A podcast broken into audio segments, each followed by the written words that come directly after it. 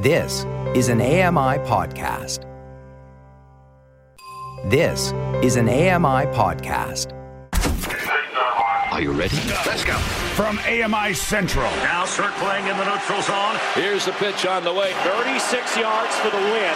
This Here comes a big chance. The shot is Here's the dagger. the neutral zone. This is as good as it gets. Now, here's your host, two time Paralympian, Brock Richardson.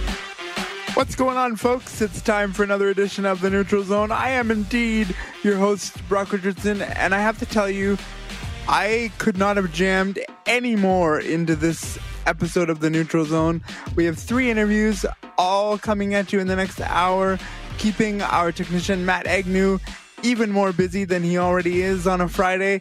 So sit back, relax, and enjoy the episode.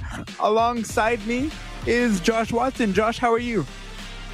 I am doing well, Brock. It is Friday afternoon. We're on the show, and despite a little rain, it's not a bad day out there. So, looking forward to a great show, and as you said, a very busy show. Yes, and also joining us is Claire Buchanan. Claire, how are you? I'm doing fantastic. I'm excited for uh, these interviews we got lined up here. Yes, it's going to be very, very good. And we're going to squeeze in a little bit of March Madness uh, chat before we get really going here. Quick thoughts on March Madness, what we've seen, what are we looking forward to headed into the round of 16, which begins uh, tomorrow. Josh, start with you. Well, in my particular case, I've been really surprised by this uh, number 15 seed Oral Roberts University. Uh, one of the things I love about March Madness is that you sometimes find out about schools you didn't know existed, and these folks are certainly one of them. But they are a 15 seed. They've made it to the Sweet 16, and who knows how much further they'll go.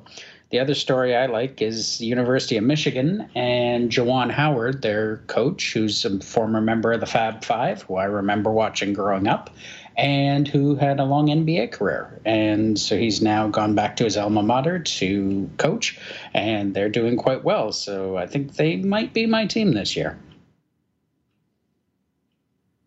Yeah, so I'm going to start with the uh, women's side. So um, Caitlin Clark and Paige Bucher, Bueckers, they they go head to head on Saturday, and they arguably are the two hottest shooters and players in the game right now on the women's side. So UConn and Iowa, that's that's definitely a game I'm going to look out for. And on the men's side, as a Bama as a Bama athlete in the past of mine, I uh, I have seen over the last few years that their men's basketball team have have slowly become a title contender, and they're doing really well in the tournament right now. So I'm excited to watch them play. They are currently 16. They they went 16 for 33 from three versus Maryland. So they're they're a hot-handed team. So I'm excited to watch Bama roll tide. Yes, those will never shy away from the ones they are always close to, and I know Alabama is close to your heart, uh, and always will be, given your athletic career out there. For me, uh, gotta focus on Gonzaga. They have just been rolling through uh, competition. I expect no different as we head into the final 16. I honestly think they're going to uh, roll right through and be undefeated and win the championship. So that's a quick look at March Madness. Again, the rest of it gets uh, finishes up uh, through early next week, and so do watch. Uh, let's get to last week's uh, Twitter poll question: Was do you believe New Orleans Saints quarterback Drew Brees is a Hall of Famer? Eighty-nine percent of you said yes. Eleven percent of you said no. This week's Twitter poll question goes as follows: With the Toronto Blue Jays season one just under one week away, what kind of team are they? Make the playoffs, winning record, or losing record? Those are your options for this week. And go to our Twitter handles, which we will give to you later on in the show to cast your vote. Let's get into the headlines. Los Angeles Lakers star LeBron James suffered a high ankle sprain this week. ESPN's Adrian Wojnarowski fills us in. They're still evaluating uh, that high ankle sprain, but, uh, but but I'm told that the Lakers are preparing for the possibility they could be without LeBron James for three weeks, even a month. That's a normal uh, time frame for recovery uh, for that injury, but they're still uh, firming up a timeline. James has shown in his career an incredible ability uh, to recover quickly from injury and play through injury. Uh, but this one's not going to be so easy. And, you know, the Lakers, again, are preparing for the possibility. Uh, this is going to be weeks, uh, not days. With the injury, it's going to be very interesting to see what LA can do to cover until they get him back. High ankle sprains are not something you want to mess with, particularly when you're in a, a running sport like basketball. For the first time this season, the National Hockey League's North Division has been hit by COVID. After an outbreak with the Montreal Canadiens, the league postponed their three games against the Edmonton Oilers. NHL referee Tim Peel from New Brunswick has been fired after he was caught on live TV swearing and saying that he wanted to call a penalty on the Nashville Predators. Aaron Katersky has more. The NHL ousted referee Tim Peel, who was overheard during the Nashville Predators Detroit Red Wings game after he had called a Predators player for tripping, even though the Red Wings player appeared to embellish his fall. It wasn't much, but I wanted to get a penalty against Nashville early in the. The NHL said there is no justification for Peel's remark, which the league said went against the cornerstone principle of game integrity. Peel had been an NHL referee since 1999. Aaron Katersky, ABC News, New York. This is a s- sad situation where somebody got caught speaking their mind on a live microphone. I feel bad for Mr. Peel, but at the same time, you cannot admit to making makeup calls in any league, even though we know they happen. The trade deadline has come and gone, and Kyle Lowry remains a Toronto Raptor. Norman Powell goes to Portland in exchange for Gary Trent Jr. and R- Rodney Hood. Matt Thomas goes to the U- Utah Jazz in exchange for second round draft picks. Those are your headlines for this week, and always lots of uh, great topical stories in that first uh, segment. Coming up next, we're going to talk to Emma Payton, who is Poynton, who is the technical uh, advisor and delegate for World Para Ice Hockey. Hang in, we'll be right back. You're listening to the Neutral Zone right here on AMI.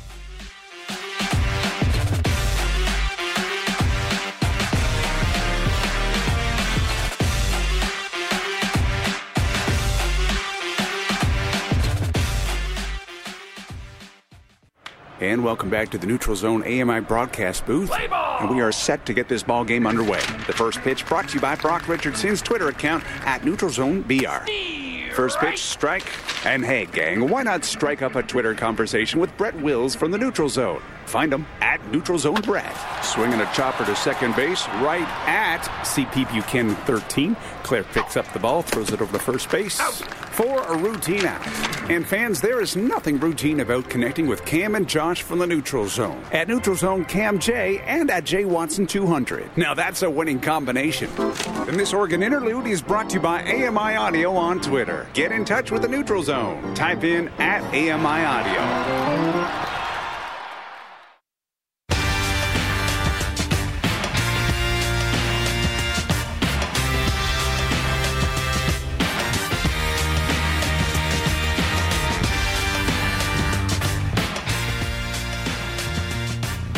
Welcome back to the program right here on AMI Audio. I'm your host, Brock Richardson, joined by Josh Watson and Claire Buchanan. Um, we are joined by Emma here. She comes from Australia and she joins us today to talk a little bit about their program in Australia. Emma, welcome to the program and thank you for joining us. Thanks, Josh, and thanks, Claire. Emma, women's para ice hockey has been a bit of a struggle, specifically in Melbourne over the last couple of years. However, in Brisbane, it has shown that there has been more success with the sport. Can you discuss why there's a difference there? Yeah, look, uh, Claire, we um, use the term growing the game when we talk about women's hockey and sort of, you know, growing the women's game specifically. Um, in other words, you know, we need to increase participation. We need our priority to be you know, starting up from a grassroots level when we grow sports here in Australia. Um, obviously, the, the number one hurdle the last 12 months, both here and worldwide, has been the ceasing of sort of organised sport with the rolling COVID lockdowns. And I guess prior to that as well, the recruitment of athletes has been initially slow here. Um, it's fair to say that ice hockey is not sort of, you know, the mainstream sport like it is for you guys in Canada.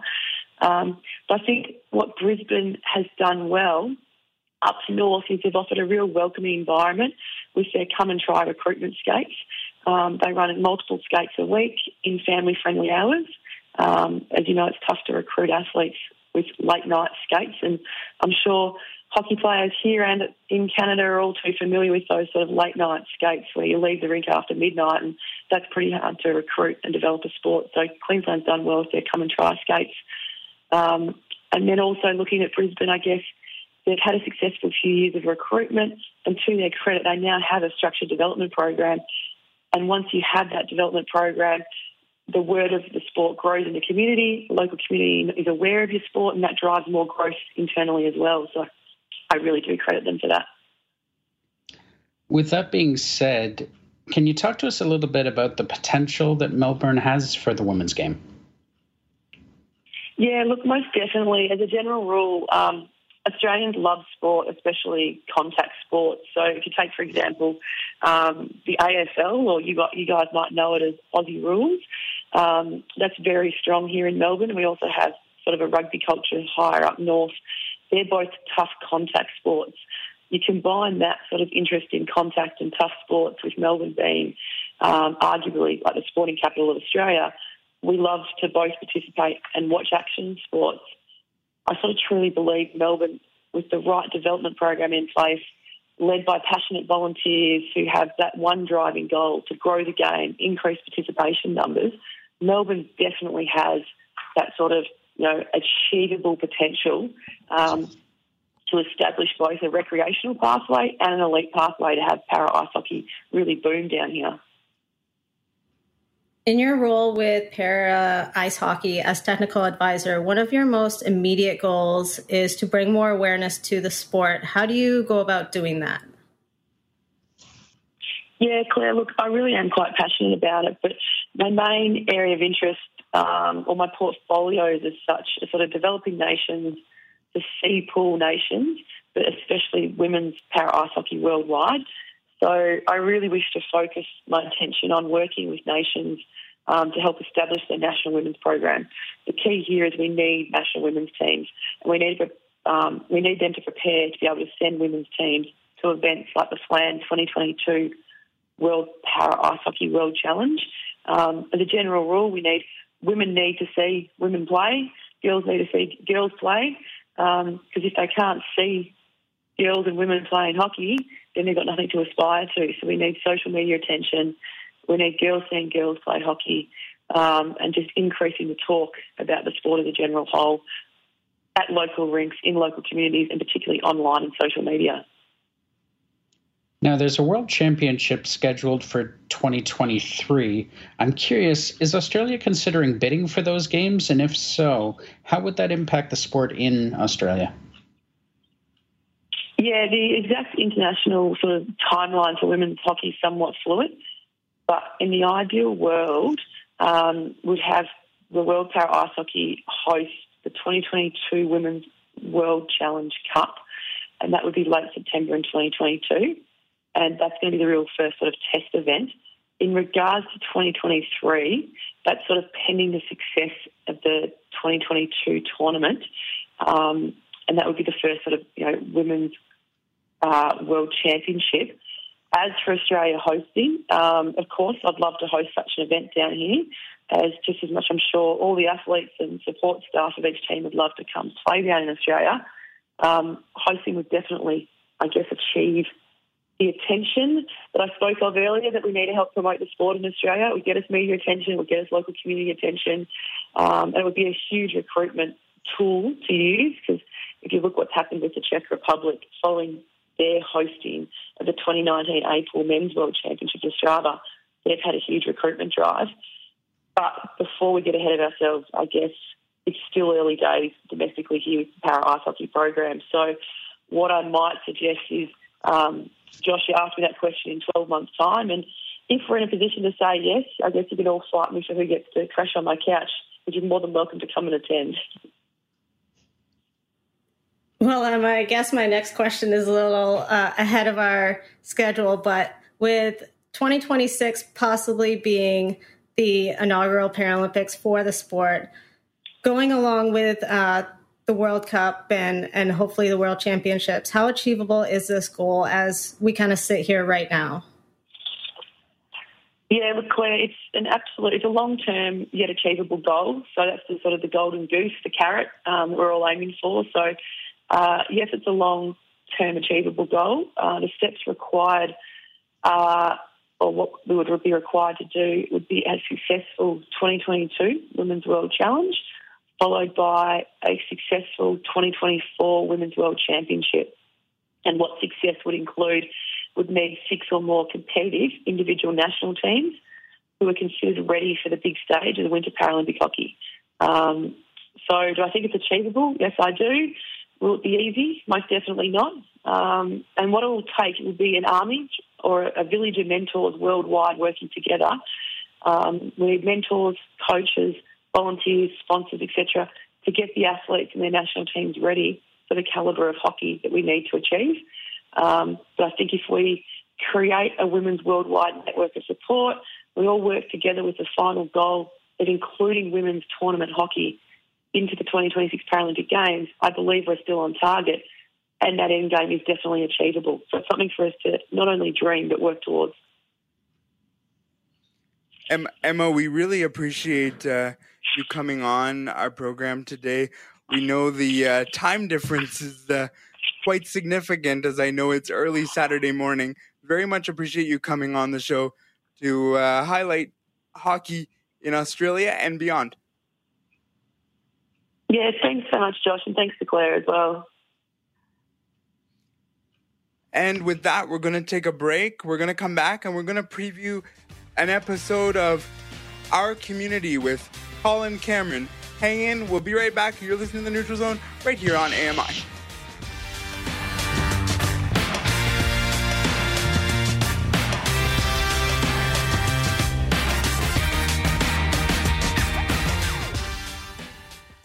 If you want to leave a message for the neutral zone, call now 1 866 509 4545.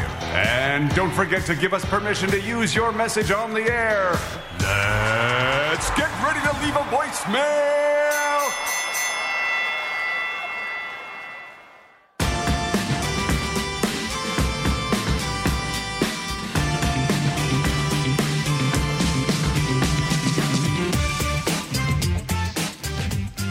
Welcome back to the Neutral Zone right here on AMI Audio. I'm your host, Brock Richardson, joined by Claire Buchanan and Josh Watson. And as I mentioned off the top of our show, we have a busy one and it continues in this segment. Our next guest, Collin Cameron, comes to us from Sudbury, Ontario, and is a multi medalist in para Nordic skiing, or as it's more commonly known, cross country skiing. Recently, Collin was involved in an episode of AMI TV, our community episode, and it featured Kivi Park.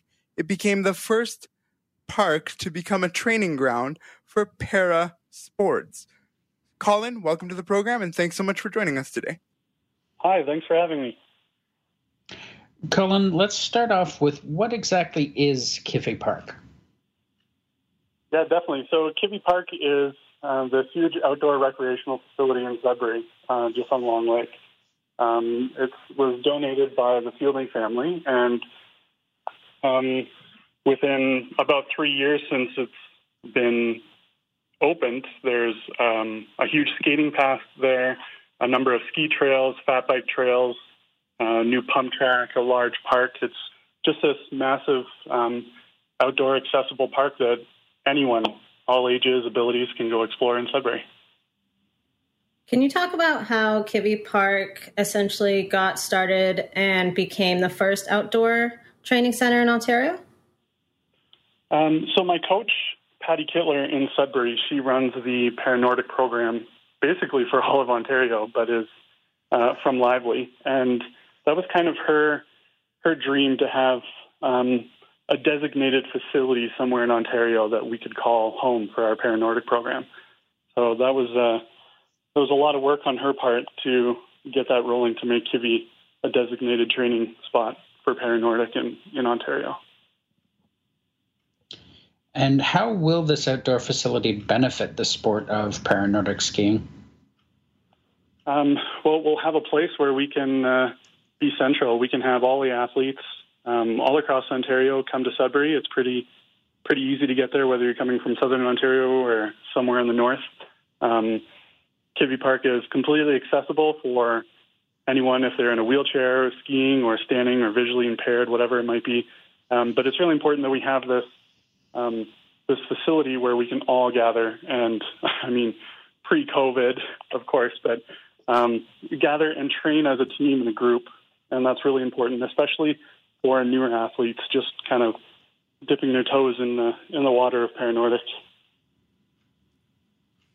Collin Cameron is joining us, and we are discussing the AMI TV's recent episode of Our Community focused on Kivi Park. And you can catch that episode on the AMI app, which you can download from the App Store. And you can also go to ami.ca slash our community for the recent episode. I'm Brock Richardson, joined by Claire Buchanan and Josh Watson, and you're listening to the Neutral Zone. For people who want to go back and watch this episode of our community on AMI, what should they take away from the feature when they watch it? Um, I think the biggest takeaway is just how amazing of a place we have just in Sudbury. Um, that anyone can go and just go explore, whether you just want to go for a walk or go skiing or even try your hand at cross country skiing or, or fat biking with the rental facility that's there. And I'm curious, why, in your opinion, was it so important for the park to be featured in this way? I think just, just to get it known that we have uh, a Paranordic program in Sudbury. There's there's a lot of people out there that don't even know it exists. I didn't know that we had a Paranordic program at all in Sudbury until I started looking for a sport to do. Um, so I think it's just important just just to get it out there. So if there's anyone that is interested in trying Paranordic, there's a place that they can do that. Now, Collin, in your career, you've had a ton of success in the sport. Other than just brutal hard work, what do you attribute that to? Yeah, other than that, um, yeah, I think just just being dedicated to the process and trusting in in myself and and the plan that I have to balance work life, training life, and and just life in general. What was it specifically, uh, Collin, about the sport that drew you to it? Um, I think the fact that I can just get outside and do something, you know, by myself. It's so freeing going out for a ski. Um, it's the best feeling. That's that's probably it for me. and do you have like um, a favorite place that you've skied over your career that you're like, oh yeah, when I step on X hill or when I'm here, this is where I feel most comfortable? And if so, how come that hill stands out?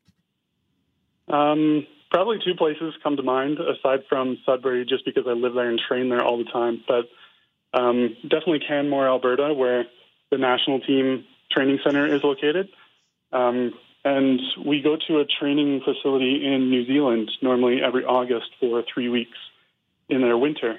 And that's probably one of my other favorite places to go ski. and is there any like particular reason why that stands out, or is it just the feel of that place? I, I think I think just the fact of getting to see the mountains when you're in either of those places, just going somewhere different. Um, I never traveled growing up. I never started traveling until I started cross country skiing. So even even to this day, every time I go to somewhere I've already been, it's, it's an amazing experience. With Beijing right at a year away, what what are you looking forward to most, and what goals do you have in mind? Yeah, I think just uh, continuing to focus on on my training plan and the process that we have, um, with the goals for Beijing obviously being you know, to win. I'd love to go there and um, win the sprint race and compete well in biathlon as I did in in Pyeongchang. So just build on training and just keep my focus on that. For for me, like when I was doing uh, research on this interview, one of the things that really uh, stood out was just your overall uh, success. You've had multiple uh, gold medals. Can you talk a little bit about the training when it's not wintertime to get yourself ready um, to be at your best?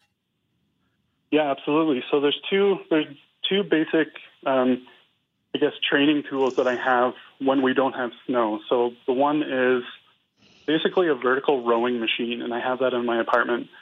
Um, quite honestly, it's very boring because you're just sitting there staring at a wall using this ski erg, it's called. Um, but it's a great tool that I can have, especially when it's raining or kind of in between seasons. But in the summer, I basically put my sit ski and I just bolt it onto this large skateboard. So essentially, I can still double pull exactly like I would on snow, but I can just go on the roads. And I do that basically every day, just like I would ski in the winter every day. Awesome. Well, Collin, we really appreciate uh, you taking the time uh, to preview the episode of uh, uh our community. And of course, as I mentioned, you can go to the app and catch that or online, ami.ca slash our community. And we hope to have you on again down the line and best of luck in your future uh, sports goals. Thank you so much. And thanks for having me on today. That was Collin Cameron, who previewed the most recent episode of our community called Kivi Park.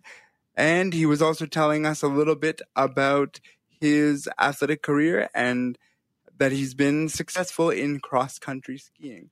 After the break, we're going to chat a little bit with uh, Brian Lewis, who was a former official and also the head of officiating in uh, late 1990s, 1989 to 2000. So that conversation will be right up next. You're listening to the Neutral Zone right here on AMI.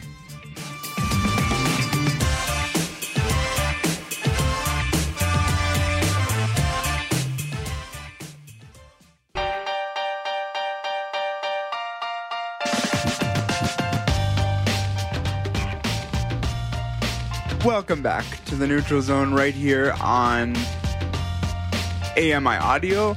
I'm your host, Brock Richardson, joined by Josh Watson and Claire Buchanan.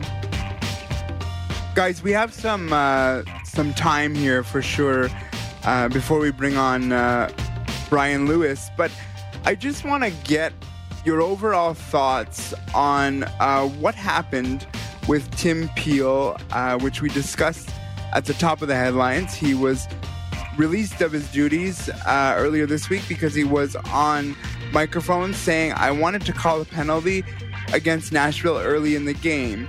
Uh, there was obviously an expletive there, but when you heard about this, Claire, what was your overall thought? I mean, it the situation just sucks all around. Um, me being, I I have done referee coaching in the past, and um, there isn't, I mean, you shouldn't go into games with this idea of, oh, I'm going to call, I'm going to make calls towards one team right off the bat or, or the other way around. Um, it's more so, yes, these calls happen, but they happen when they when the game is going on and it's it's getting out of hand people are getting a little rough so yes refs across all sports will make calls to kind of calm the calm the game down and and make people kind of play a little more fairly but to go into a game like this and already have that kind of predisposition that you're going to make the game sway one way is is a little disappointing. Yeah, absolutely. I mean, from my perspective, when I first heard about it, I was like, okay, so he made a call and he he wants to make a makeup call and he got caught on audio saying he was going to do it, but then I actually heard it and was like, no, it sounds like he just decided Nashville was going to get the first penalty regardless. And I I just don't understand that at all. I mean, it's it's one thing where maybe you make a call that might be considered a little cheap or or whatever, or maybe you got fooled by somebody and called a penalty in somebody's favor that you shouldn't have.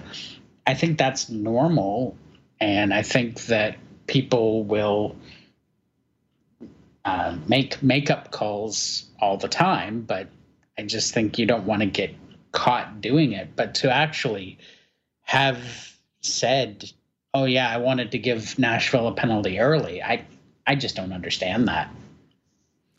Yeah, I'm gonna present um, a bit of a, a a different perspective because I'm wondering what your thoughts on this are. Obviously, the TVs, uh, the TV networks do have connections with their soundboards of what they're queued up uh, listening to and what they're not. Um, how much, Claire, does the TV network have ownership of? Look, maybe we shouldn't have left his mic queued up for that long. Yeah, I mean, every every game you watch, you you're looking for kind of authenticity, and it's you're looking for excitement. So I can understand why they uh, tend to leave certain mics on, and, and they even do it with the athletes. They they mic a, an, an athlete up during a game, and that that's all for the excitement and kind of the viewers. So um, it sucks that it happened, and it just shows, I guess, from moving forward, I guess everyone will be a little more uh, careful when their when their mic is on. Well, and I think that's a big part of it. If you, as an official or even as a player, know that you're wearing a microphone, think about what you're saying. I mean, it's it's pretty easy to get caught when you've got that device on you, and so at some point you have to take some ownership of that and say, okay, I'm wearing a microphone. Don't just say what comes to mind. Or or you know watch watch my language perhaps. But yeah this was just a very weird situation to me to be quite honest with you. The, the interesting piece that i heard was that the nice because the nhl never actually said that they were going to uh, they were going to fire tim peel what they said was he will no longer uh, officiate games now and in the future. The narrative that I had been hearing was if this was an NHL referee in the prime of their career, we're not having this conversation about about them being fired. Josh, what do you make of that? I think it's probably very true. I think if this was a young referee, then you put it down to, oh, he's inexperienced. I think if it's a referee that's in the prime of his career, then you are looking at, you know, maybe some discipline, maybe a fine. But I mean, how many times do we actually hear about officials who are actually disciplined? It's it's very rare from my perspective. I don't think I've ever heard about any discipline for a referee publicly. And I don't know if that's the referees union or or what, but it's it's I, would like to see it more often, to be honest. I'd like to see more transparency because we've all complained, whether it's basketball, whether it's hockey, whether it's baseball, even soccer, about the caliber of officiating. So let's you know, let's make this more transparent. I think that's what they're trying to do with the mics, aside from kind of the excitement of it. But at the same time, I, with your remark, Brock, I am wondering because he was planning to retire at the end of this season anyway. So I'm wondering if their wording of not using the term fired or kind of let go is, are they still keeping him around and and maybe not refing games, but still giving him other duties to kind of just like wheel out his his contract? Yeah, because to your point, the other piece that was not um not mentioned was it didn't say without pay. It, it just said it didn't say with or without pay. It literally just said he's no longer going to ref games in the NHL now and in the future. Um, before we have Brian on, I just want to get uh, both your perspectives. Does this change what the NHL does with refereeing, aside from, hey guys, watch what you say on mic? Does it change what the NHL says about calling penalties, or or do we just see the same old, same old? Claire, start with you.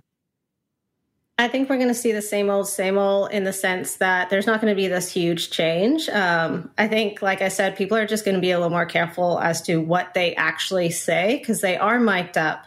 Um, I think everyone's just going to be a little more uh, zoned in on on what the refs are doing now, and a lot more people are just going to pay a lot more attention to it. But in the terms of anything changing, kind of in the game, I, I don't see anything changing.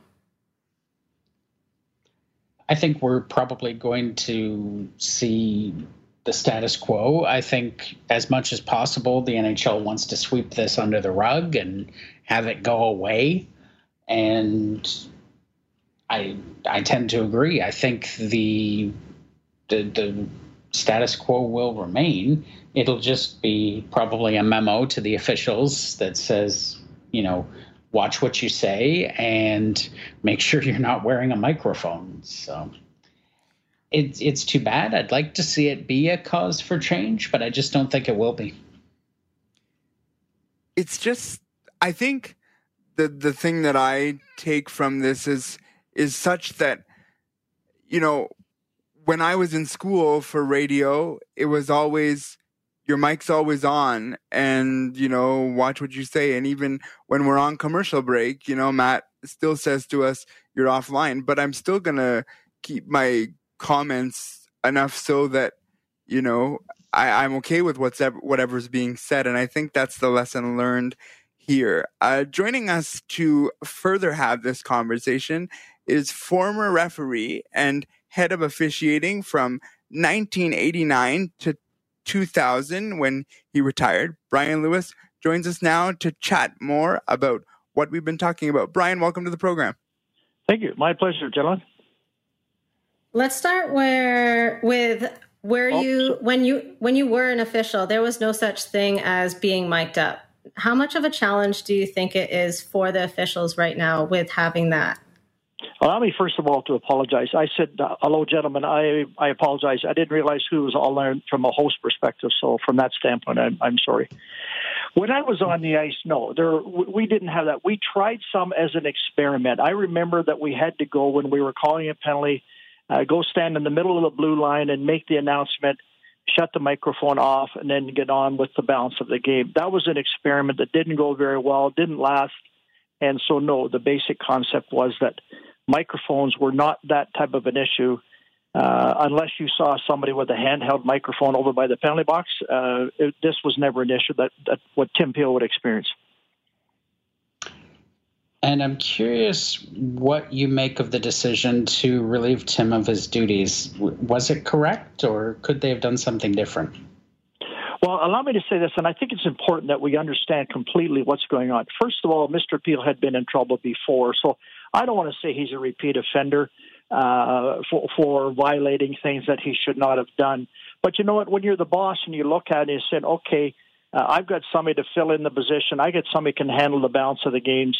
Uh, it's not a big deal in terms of replacing. But I think one of the more important parts to understand here, Tim Peel had already announced his retirement was going to be April the 24th. So if you looked at it, it's roughly one month out, based on maybe three games a week, uh, give or take you know, so are we looking at 12, 15 hockey games that he is not working? Perhaps. So I think it's important to realize here, even though it sounds uh, you're done, you're finished, and, and whatever, it's not as significant as what it may be made out to be. and perhaps that makes it a little bit easier to, to imply uh, you're done, you're finished, you're over with. But I simply say here is I think knowing full well that, that Tim Peel had announced his planned retirement date – uh, it's not perhaps as bad as what it's perceived to be. In professional sports, we see players, general managers, and coaches getting interviewed pretty much all the time. Why don't we hear from officials more often? Well, sometimes, and, and just as an example, sometimes you don't hear from the younger players. You don't hear from the lesser experienced people. You don't hear from the ones that can stand in front of a microphone and have a conversation. And so if you took a, a rookie referee or a rookie official and put them in front, uh, it's it may not be fair. In particular, these are usually con- confrontational situations that somebody wants clarity. Traditionally, we allow for a pool reporter to come to the officials' room and ask a question. Our rooms were never that big if I took you into the Boston Gardens and you added two more people people in the officials' room, you're not moving. All right. So some of that is just because of convenience. Some is because of the, I'll say, the potential for confrontation. But yet that is there. And in addition to that, if there's a supervisor or referee in chiefs in the building, he's there to provide that continuity and, and, and allow that to be happening. So it's not just wholesale somebody knocking on the door and say, hey, can I ask you this? Can I ask you that? We take the concept for the most part. A polite question is deserving of, deserving of a polite answer, whether that be a reporter or whether that be a hockey player on the ice. So it's like never say never, but it's just not a published document that says, okay, all your reporters can run to the referee's room like they do to a uh, to a hockey team dressing room. But that courtesy is still there, and we also think it's important that the media get the right rule interpretation and perhaps not make up their own. We're joined by former referee and head of officiating Brian Lewis. You're listening to the Neutral Zone, and I'm joined by Claire Buchanan and Josh Watson. I'm Brock Richardson. Does Mr. Peel have any options if he chose to retain his job for whatever time was left, or do you think this is the league's final decision on the matter? Well, I think the lead that just as an example, when I was the boss, we had the right and, and the the wherewithal to remove people from their contracts. it's written into the contract what you can and can't do. And if we sat here and say, is this just cause? Now we could get into a debate. I was part of the National Hockey League Officials Association when we started, and we had legal counsel. I can guarantee you that if there was something that was deemed to be wrong, inappropriate, or whatever, perhaps there, there's a vehicle now in the contract that they've got that would allow some type of an appeal process to go through. Is that happening? I don't. I don't know. Uh, I'm not solid on what the language really of a contract is today, but I can simply say before, as the referee in chief, I sat across the table under appeals for people who were dismissed. Is that happening today? I can only surmise it's there if they deem that to be the vehicle they want to use. But that would be done in conjunction with the Officials Association, uh, um, I'll say president, the Officials Association legal counsel. So somebody at the end of the day would take a look at this and say, okay, here's what it is I want to do. The NHL would be within the rights. I, you, you would have to have some comfort level to be able to say here the league with their lawyers and all that kind of stuff that they could turn to for advice would not make a decision and not rule in that manner unless they felt just cause. Do you believe that you could still officiate in today's NHL, or has the game drastically changed since you've refed? Well, I, I, guess I'm going to get hung up on your word drastically changed. All right. Has it changed? Sure. When I was on the ice, we got accused of putting your whistle in the pocket. The score was two to two, and, and 10 minutes to go, we called nothing. Uh, that has changed over time. And I think, in fairness to any official now or in the past, that part was, you know, we have to also recognize how the players are playing.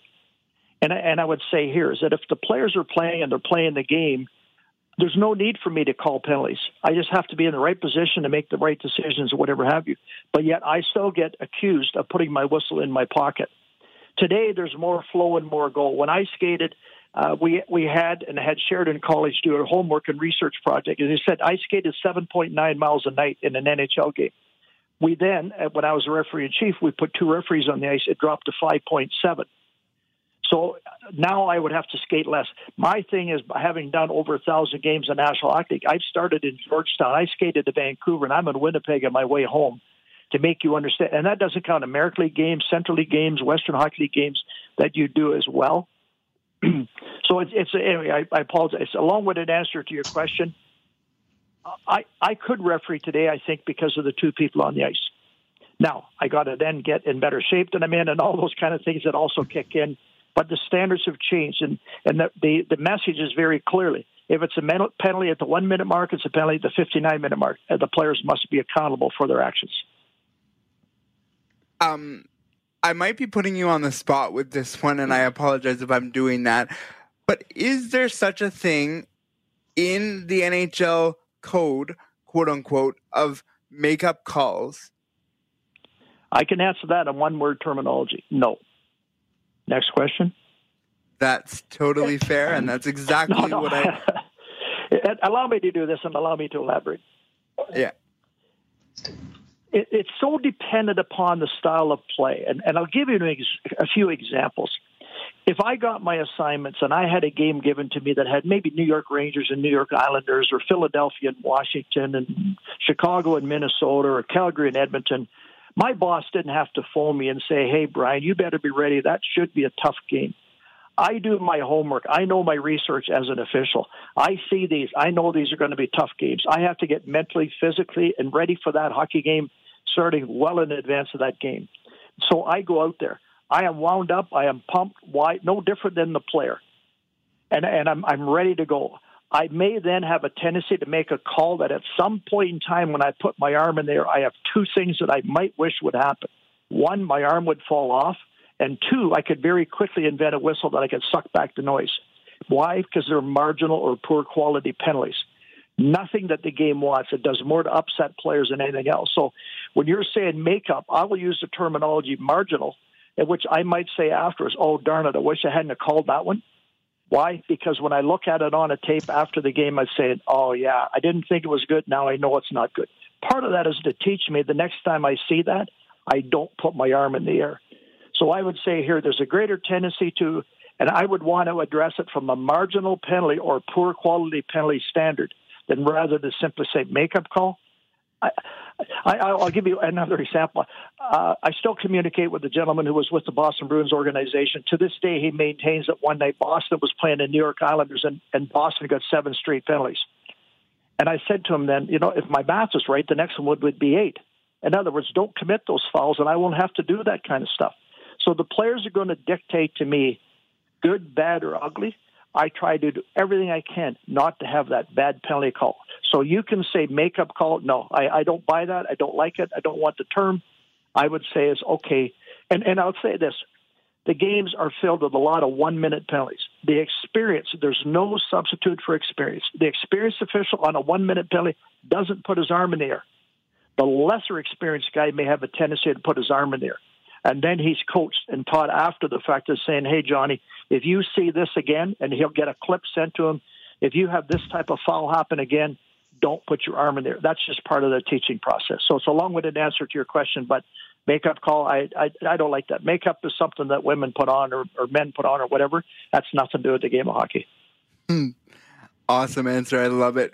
Do you really believe that if Mr. Peel was not a month away from his retirement, or as you alluded, possibly 12, 15 games, we're having a different conversation. And that another official who might be in the prime of their career may still be in the league later on? I can't answer that. You know, in fairness to me, that's a question you should ask league management as to whether it would or wouldn't. I would say this, and, and I heard you as, as I came on the phone making a comment relative to uh, microphones and I would say this you have to be accountable for the words used. And I heard somebody on there talking about, you know, what you were taught at school and so and so. We're we're taught here is that that um, the language around the rink, whether that be a player, whether that be a fan, whether it be just anybody, that's not. You have to be careful because what you say, you are accountable for. All right, whether there is or isn't a mic. And I've had players say, "Hey, you heard him say that." About another player. So we have to operate under this the factor. There are no secrets. And in this day and age, there's microphones all the place. The officials have microphones attached to their body that they flip a switch and say, number 14 in Toronto, two minutes for hooking, shut the switch off. What's to say that doesn't get turned on? So you have to be so careful for what it is you're saying in and around the building. Why? Because those walls have ears, and you should function and operate that way. So that to me would be the, the, the downside to it would be simply says, choose your words wisely. I'm involved in politics in my town and have been for 20 years after I get out of hockey. It seems like no matter what it is I'm dealing with, you have to be careful of your language, your chosen words, because, but that's no different than mom and dad. Absolutely, and very well said indeed. thank you so much for coming on and shedding some light in this situation. We really appreciate it. It's been my pleasure. Call me anytime. That was Brian Lewis, who is a former official, and he was also the head of officiating between 1989 and 2000. That is the end of our show for this week. I would like to thank Josh Watson, Claire Buchanan. Our technical producer is Matt Agnew. Our audio technical supervisor is Paula Deneen, and our manager of AMI Audio is Andy Frank. Remember, next week there is no show as we are observing the Good Friday holiday. So tune in two weeks from now when you never know what happens when you enter the neutral zone. Be safe and have a great couple of weeks, and we'll talk to you then.